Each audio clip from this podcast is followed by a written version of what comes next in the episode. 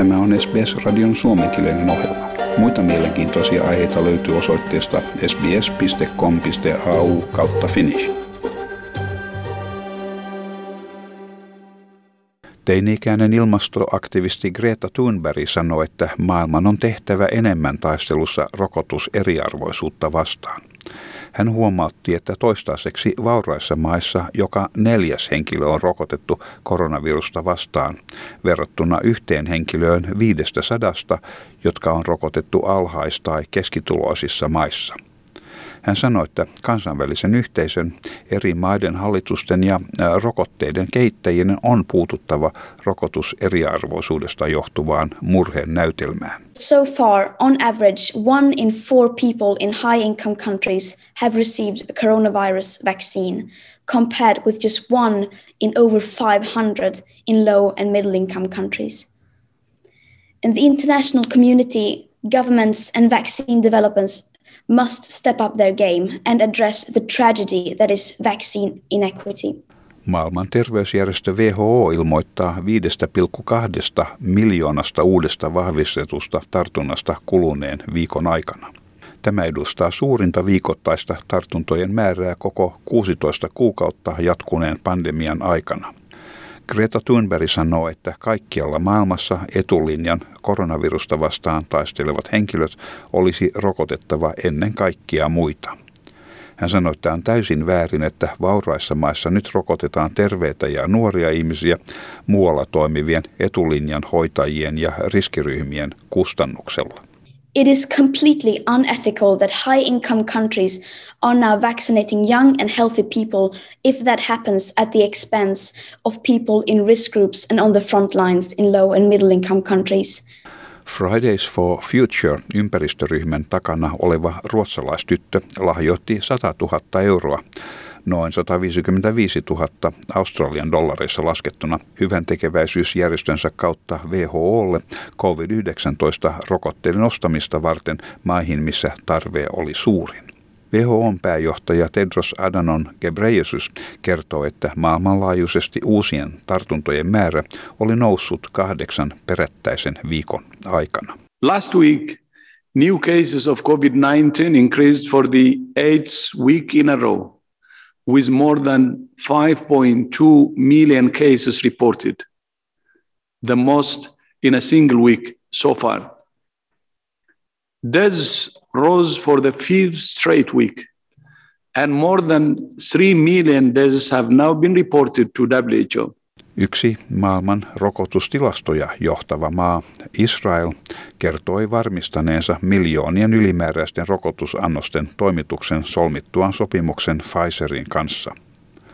Maan hallitus sanoo sopimukseen sisältyvän mahdollisuuden tulevaisuuden toimituksista, joilla voidaan torjua viruksen variaatioita ja että Israel myös käy samankaltaisia neuvotteluja Moderna-yhtiön kanssa.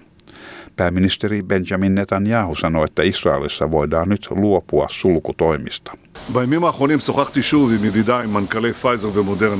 In recent days, I have spoken with my friends, the CEOs of Pfizer and Moderna.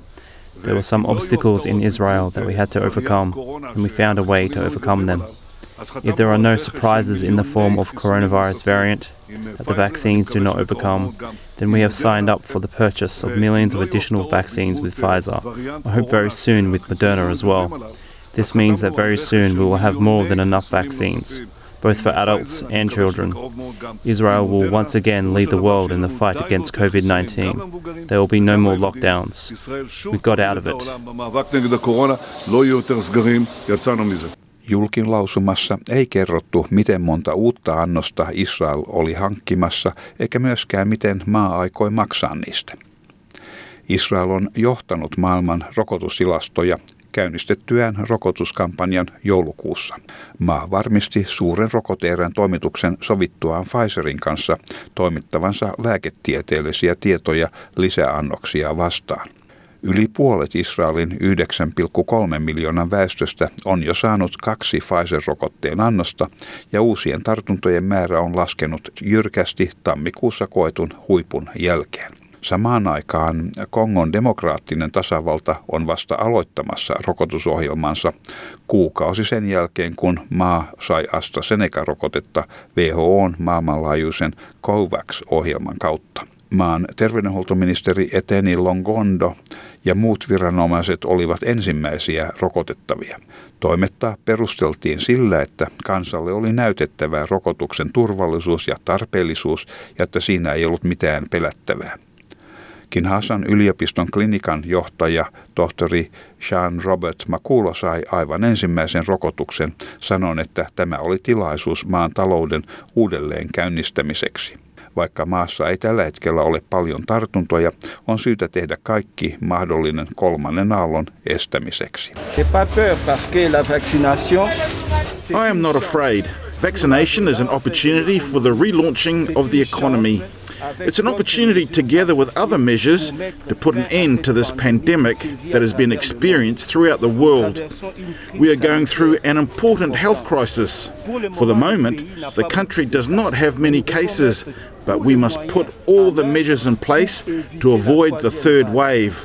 Distancing measures, the wearing of masks, and vaccination is added to avoid the third wave. COVID-19-pandemiaa koskevia suomenkielisiä tietoja terveydenhuollosta sekä tukitoimista on saatavilla osoitteesta sbs.com.au kautta koronavirus. Tykkää, jaa ja ota kantaa. Seuraa SBSn suomenkielistä ohjelmaa Facebookissa.